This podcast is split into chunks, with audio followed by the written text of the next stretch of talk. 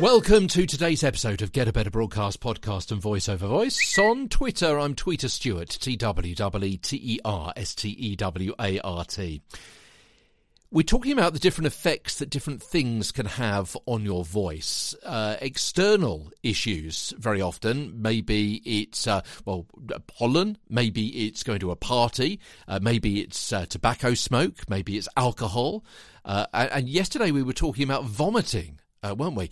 And uh, that's obviously the the, the acid uh, fr- fr- from your stomach coming, well, going the wrong way, back out, up your pharynx and larynx, and out through your mouth as well, and the damage that it can do on the way.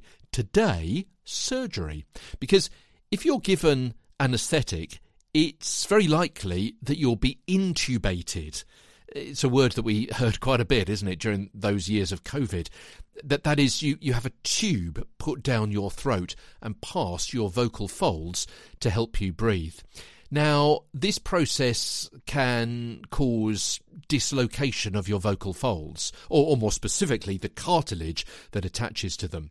It can also cause injury to your vocal folds because the hard tube is inserted somewhat blindly. It can rub or, or scrape on its way down.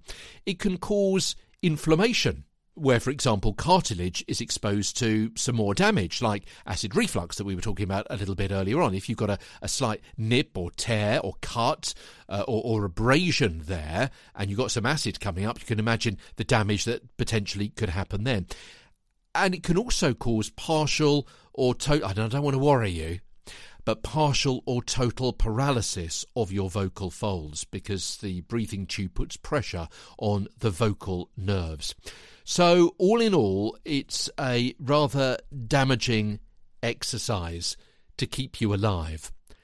Heck, put like that, it's not much of a choice, is there? I mean, you eh, may have a small chance of it damaging your your voice in the future, but then if you're not alive, you won't have a future anyway. So, you know, you pays your money and you takes your choice, as it were. So, what I would suggest is fully understand the risks of any surgery involving intubation and also ensure doctors know your area of work and they may just take a little bit more or a lot more time and expertise and trouble in making sure that that tube goes down cleanly and precisely to help you in the long term as well. But obviously, if you are in an emergency situation, you won't be able to ask that, and they probably won't be able to perform that kind of consideration for you.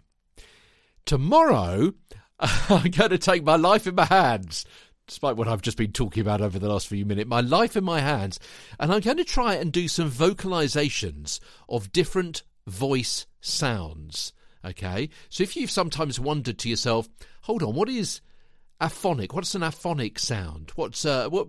Sometimes Peter talks about a creaky sound. What's that? What's a what's a, a, a wobbly sound? I'm going to try and replicate those for you tomorrow, so we've got a really good understanding as we go forward about what these different vocal sounds sound like, and that's going to be of real use in the next several weeks' time, in I would guess about uh, six, eight weeks' time, when we delve a little bit more into the sounds and how you can change them, how you can overcome these potential problems if you see they're a problem with your voice.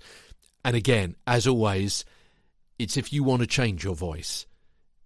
Don't just do it because someone else says you need to change. All voices are wonderful, they're rich, they are characterful, they are part of your history, they are part of your family, they are part of your heritage, where you grew up, what you've learned. All sorts of things come out of your voice. As I always say, I haven't said it for a while, to be fair, but uh, I'm only here to help you get a better broadcast, podcast, and voiceover voice if that is what you want to do, with no pressure from me or anybody else. Anyway, that's tomorrow. That's tomorrow. Okay. Uh, that's it. Yeah, yeah. I think I'm, am I done here? Where's me? From London, I'm Peter Stewart.